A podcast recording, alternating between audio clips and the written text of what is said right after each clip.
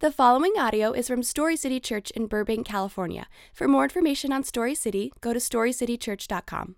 Well, good morning. You know, if you asked my wife this morning, uh, she would probably tell you uh, Matt is an extremely impatient person. I hate to wait. Do you hate to wait? Do you hate to wait? I hate to wait. I hate waiting in line. I hate uh, waiting on the car in front of me to turn. I hate waiting on my food at a fast food restaurant. Do you hate to wait like I do? I hate to wait. We've been waiting over a month uh, for our landscaper to fix our yard even after we paid him. I hate to wait. The Christmas season sort of reminds us that all of us are in this season of Advent. You know, Advent, you've probably heard if you've been around church uh, during the Christmas season, Advent gives us this idea of waiting. And so at Christmas time, all of us are waiting. Some of us are waiting with fear, some of us are waiting with hope, some of us are waiting with anticipation. All of us are waiting on something. And you know, if we really drilled down to it this morning, we really got beneath the facade, I would imagine that most of us this morning would say we're pretty stressed out, we're pretty tired, we're pretty partied out, uh, we're wondering if our kids are thankful, we're wondering if we're going to fail our family at Christmas time. Some of us may even say, um, I'm anxiously waiting on the new year. I'm wondering and I'm waiting to see what the new year is going to bring. And I think all of us would probably say at some point in time, Christmas is often this anxious season of waiting that many of us are trying to just get through as fast as possible. Can you say that this morning? You, you probably can identify with that. But you know, in LA, we're, we're used to waiting, right? We wait on traffic, we're waiting on our breakthrough, we're waiting on a spouse, we're waiting on a child, we're waiting on a job, we're waiting on a season to pass, we're waiting on something to happen. I just want to remind us as we start a brand new series this morning, I, I just want us to catch a breath in this Christmas season for just a moment. And I want us to be reminded that the God who planned the exact day, the exact hour, the exact time, the exact location, that Jesus, the Son of God, would come, that same God who prearranged all of that is aware of your reality this morning. He's aware of your waiting this morning, and I fully believe that God is prepared to love you and guide you in the season of waiting. Whatever you're waiting on this morning, He is aware and ready to love you in this season. Now, if you're a believer this morning, Christmas is sort of this opportunity for us to remember the story of God's people. It's the opportunity to remember the story of God's people as they're waiting on God to fulfill His promises. It's this season that gives us the opportunity to learn how to trust God in our waiting. And so this morning, we start this brand new series called Waiting for God. And here's what I hope happens in this series over the next three weeks. We're going to look at three different places of, uh, of waiting in the story of God's people. We're going to hear some stories of people that God has visited in unexpected ways. And I believe the series is going to help us consider how to trust God's promises, how to trust God's work in our lives as we are waiting on Him. Ultimately, I hope this series is going to point us to Jesus as the one that our hearts are ultimately waiting on to return.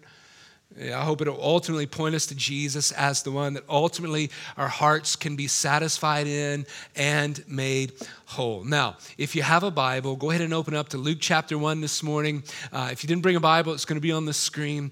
I want to talk to us this morning and walk us through a passage um, about Zechariah and Elizabeth. Luke chapter 1, starting in verse 5, the scripture says, In the time of Herod, king of Judea, there was a priest named Zechariah who belonged to the priestly division of Abijah. And his wife Elizabeth was also a descendant of Aaron. Both of them were righteous in the sight of God, observing all the Lord's commands and decrees blamelessly, but they were childless because Elizabeth was not able to conceive, and they were both, listen to what the scripture says, very old. So, if you know the story of Luke and you've read through the Christmas story during this season, you know that the story of Zachariah and Elizabeth is sort of the build up to the main story. They're, they're, they're the hype man, if you will. They're the hype story, if you will, to the real story. Luke is eventually going to get to Mary and Joseph and eventually the birth of Jesus. But before he gets there, Luke's going to uh, talk about Elizabeth and Zachariah. And so when we read this story of these two people, what we see is this picture of a paradox. You know what a paradox means, don't you? Uh, a paradox means there's two things that are together, but they probably don't belong together. They're sort of stuck together. And in the opening verses, in the opening lines, in the opening scene of the story of Elizabeth and Zachariah, we have this incredible paradox. There's a paradox of happiness going on and the paradox of disappointment. And so Zachariah and Elizabeth, they're older. Uh, Zachariah is a priest. Um, they've both devoted themselves to God. And Zachariah and Elizabeth have done the right things. They've loved each other well. They've been faithful to each other. They've loved their neighbors. They've been generous. They're those people that you know in their life, your life, that have done things well. Zachariah and Elizabeth, they've trusted God. And so we see on the one hand, there's this happiness in their life that comes from trusting God. But then on the other hand, what we see in the story, in the opening pages of their story, is this idea of disappointment. Why? Because Elizabeth could not get pregnant. And in their day, not being able to get pregnant was sort of socially um, and financially disastrous. It wasn't Medicare, it wasn't Social Security. When you got old, your children would take care of you. And so, as Elizabeth and Zachariah are getting old, um, typically in your old age, you're dependent on kids to care for you. Not only that, but in their culture, it was sort of this curse to not be able to have children, to not be able to get pregnant. And so here we have two people who love God. They've done all the things the right way, they've done all the right things the right way, and they're getting older. And I just imagine as they're getting older and they're cursed with, at least culturally and socially, they're cursed without having kids. There's, there's this fear and insecurity as they get older. Who's going to take care of us? Uh, maybe there's this experience of the fear of loneliness. Maybe Elizabeth is wondering, is Zach going to be faithful to me? Or is he going to go find another wife who can bear children for him? And so they experience this paradox of happiness and disappointment. But what we know from their story is that they kept going. And what we know from their story is that they're sort of like this memorial stone to those behind them, as if they could say to those who came behind them, whatever you're waiting for today, you can do this. You can keep going in your waiting. You can keep moving forward in spite of your waiting not being fulfilled, even if there seems to be no sign of God's presence in your waiting. Um, I remember when I graduated from Clemson University, in 2000, and I had a friend of mine um, who, uh, who both of us believed that we were called to ministry and we were going to pursue that. And he left Clemson and said, "I'm not going to go to seminary. I'm going to go directly into ministry, and I'm going to do ministry." And I thought, "Gosh, that's exactly what I want to do. I know that God's called me to do this, and I, I want to go directly and work for a local church." But I knew I needed to be trained. I, I didn't understand the scriptures well. I didn't come from a, a, a rich theology theological background. I knew that I needed to be trained. And so rather than jumping directly into ministry, I went directly to seminary in order to be trained. And so as I get into seminary, just like Chris Revel, who's our director of family ministries, he's there now. I just, I, every time I meet with him, I'm like, I see myself. I remember myself in you. I'm so ready to do ministry. I had all of these dreams and all of these plans. And so in 2004, while I'm still in seminary, about two years in, I planned this mission trip for seminary students where I was in Raleigh, North Carolina, to go up to New York City. And I was so ready to do ministry and missions. And so I, I did everything for this trip. I, I planned it out, I picked the dates, I, I ran the cost, I did the budget, um, I even made a flyer. I convinced the professor at our seminary to give three credit hours to anybody who went on this mission trip. And so um, I reached out to uh, this missionary, this person in New York, with this organization called New Hope. New York. And I created this flyer.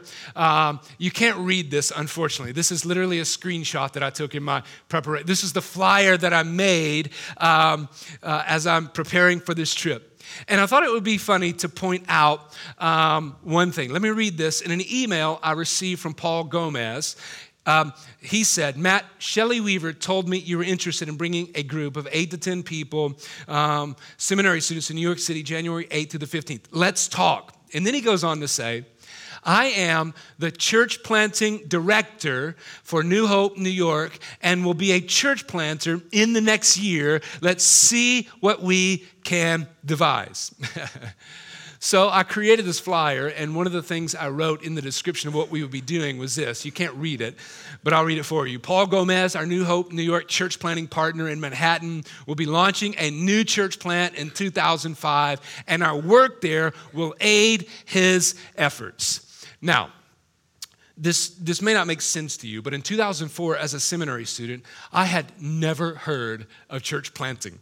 In fact, if you said it slow enough, I would think you said church planning. I wouldn't have a clue what you meant by church planting. All I had a category for was if you're in ministry, you go be a pastor, or you go be a youth pastor, or you sing songs, and that's the only categories I had for ministry. And so here this guy is talking about church planting.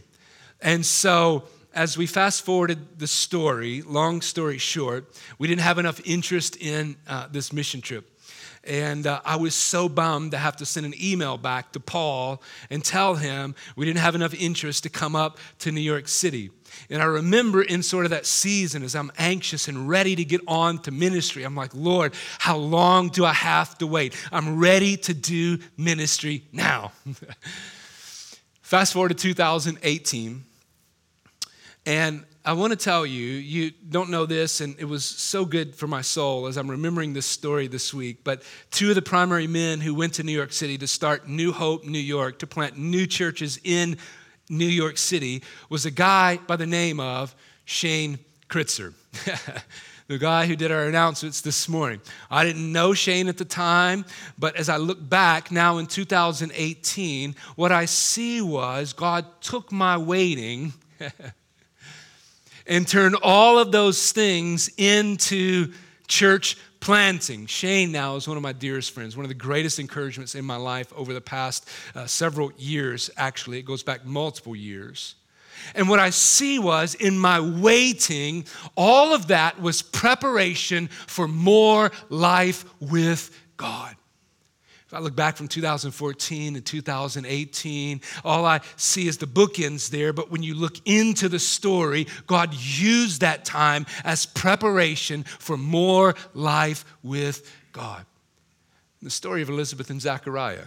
They're old, but they remained faithful. Listen to me. It was all preparation for more life with God. Can I say to you this morning? God is preparing you in your waiting for more life with Him. Whatever you're waiting for this morning, however long you've been waiting this morning, as you wait for the bookends to be complete, God is preparing you in your waiting for more life with Him. Listen to what Romans chapter 5 says. There's more to come. We continue to shout our praise even when we're hemmed in with troubles because we know how troubles can develop passionate patience in us, and how that patience in turn forges the tempered steel of virtue, keeping us alert for whatever God will do next. In alert expectancy, such as this, we're never left feeling shortchanged. Quite the contrary, we can't round up, listen to what the scripture says, enough containers to hold everything God generously pours into our lives through the Holy Spirit. Through all of this happiness And all of this disappointment, all of this experience of patience in Elizabeth and Zachariah's life, listen, God is widening the container of their lives. He's widening the container of our lives so that He can pour more of Himself in. And for Zachariah and Elizabeth, all of this period of waiting, it's all this preparation for God's promises to be made to them. And we read about the fulfillment of those promises starting in verse 8. Verse 8 says, Once when Zachariah's division was on duty and he was serving as priest before God, he was chosen by Lot, according to the custom of the priesthood, to go into the temple of the Lord and to burn incense. This was a very unusual occurrence for a priest.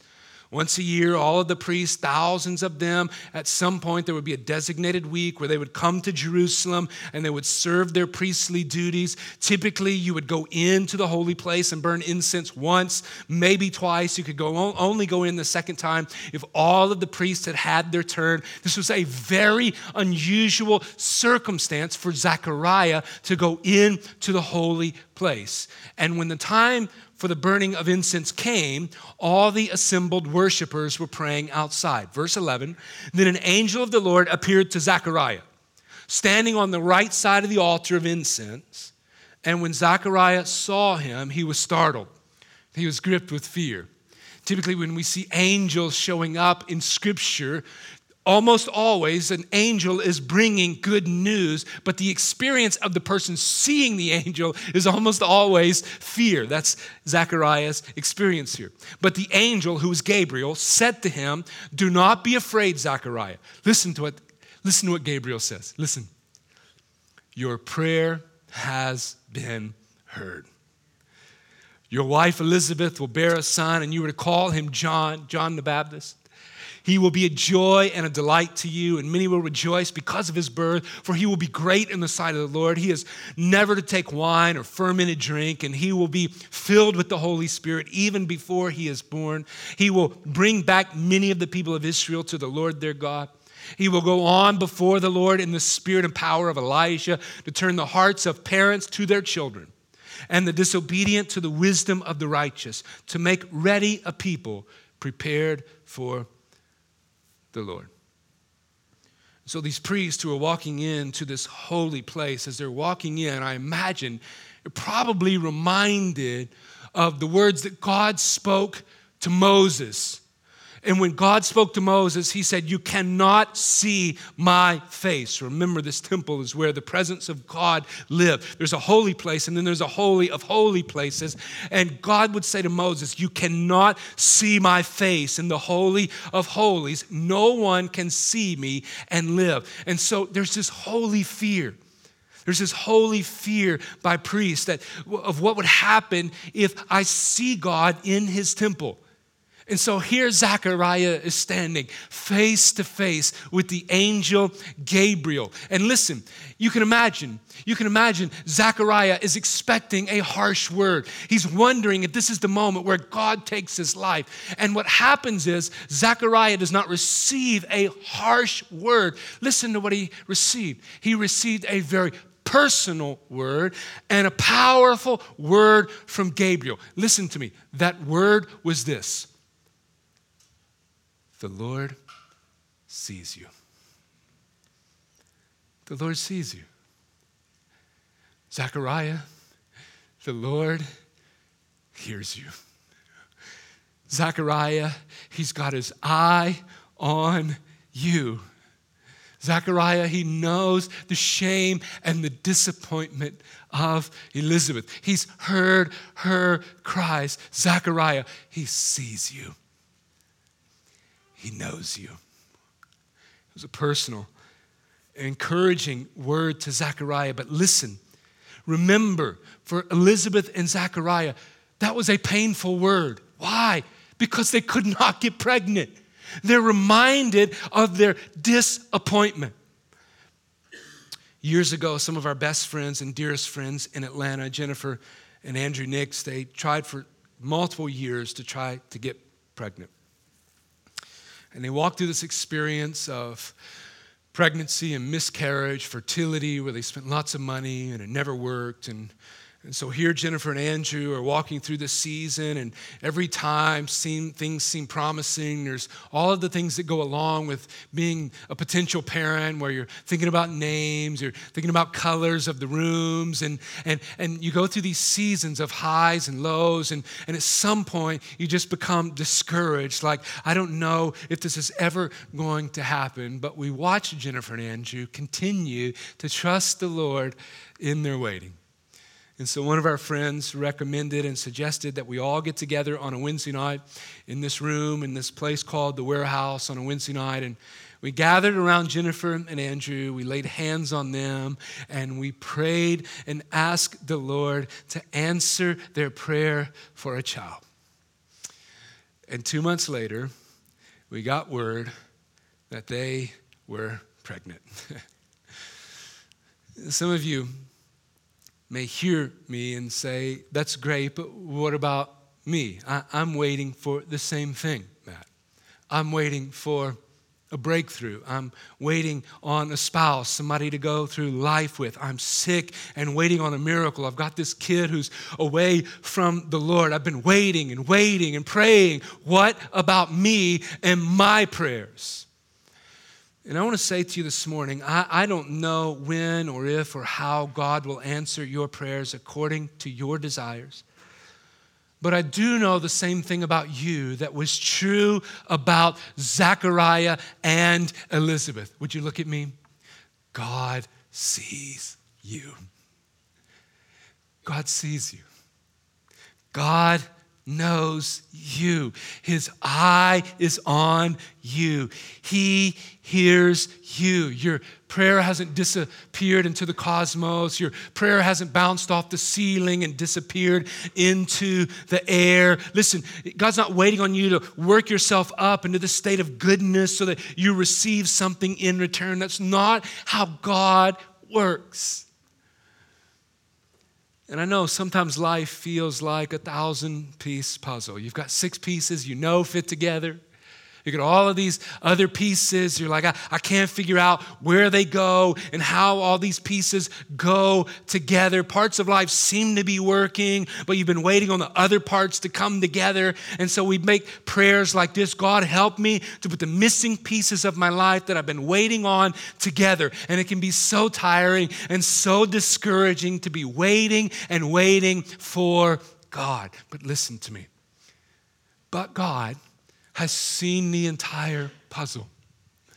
God has seen the entire masterpiece of eternity past, eternity, future, which is sort of an oxymoron. God's plans are so much bigger than one puzzle piece of our lives. And God can take those pieces and He can create a masterpiece. And listen to me, that's what's happening with Zechariah and Elizabeth. In the timeline of all eternity, God is connecting eternity past with eternity present with eternity future. What do you mean by that, Pastor Matt? The last words of the Old Testament say this I will send my messenger who will prepare the way before me. Then suddenly the Lord you are seeking will come to his temple. The messenger of the covenant, whom you desire, will come, says the Lord Almighty what's happening with Elizabeth and Zachariah is God is fulfilling his promise to us. And so Elizabeth and Zachariah are going to give birth to John the Baptist, the herald, the hype man, if you will, who's going to announce the coming of King Jesus. And so, Elizabeth, listen to this. Elizabeth and John, I mean, Elizabeth and Zachariah are receiving the blessing of a long awaited son. But listen to this there's another paradox in Elizabeth and Zachariah's life. There's another paradox that's happening as they're receiving what they've been waiting for. That long awaited son, if you know the story, John the Baptist, that long awaited son, his story ends in tragedy. He loses his life, he dies as a martyr. It ends with tragedy and defeat, and it looks like it was all for nothing. Now, listen to me, church. The missing pieces of our lives even when they are filled in, will always be stained and strained with suffering. I want you to understand that. The missing pieces of our lives that we're waiting on, they're always going to be strained with suffering. Because some of us believe when God answers me in my waiting, things are all going to come together. But listen to me when God answers us in our waiting, it's always to strengthen us and encourage us. But listen, but it's never to make us safe. When God answers us in our waiting, it's always to strengthen us, always to encourage us. But listen to me, it's never to make us save. God never does a miracle. God's never answering your prayer in such a way that it doesn't cost us something. Even if God answers you in your waiting today. Why? Listen to me. God never intends on our joy and happiness. He never intends on our joy and happiness to be found in the answer to our waiting, but in God Himself.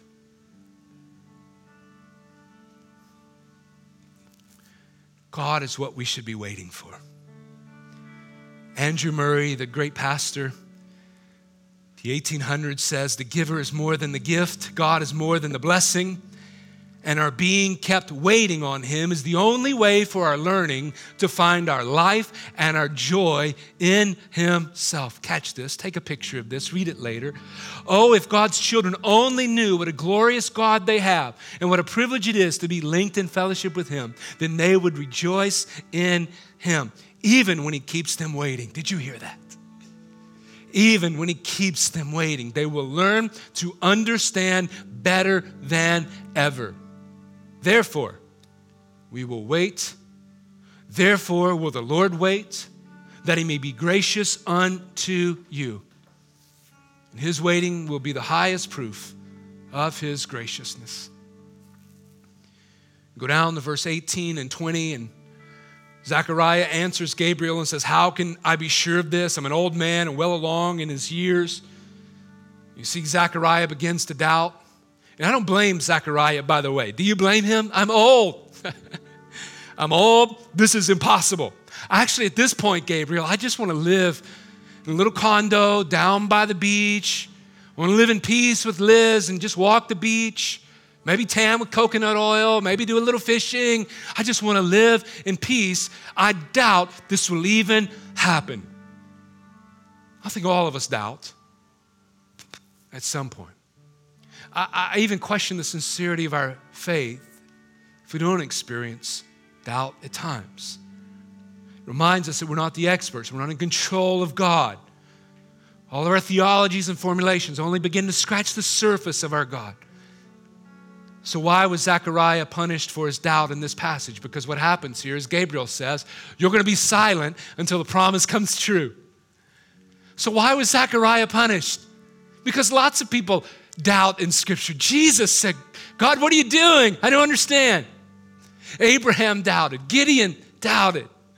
We see doubt over and over in the scriptures. We don't know why. Maybe it's because in his doubt, he's demanding a sign, as opposed to his delight, which is sort of asking God for a sign. But when Zechariah was given a sign, he wouldn't be able to speak until the promise is fulfilled.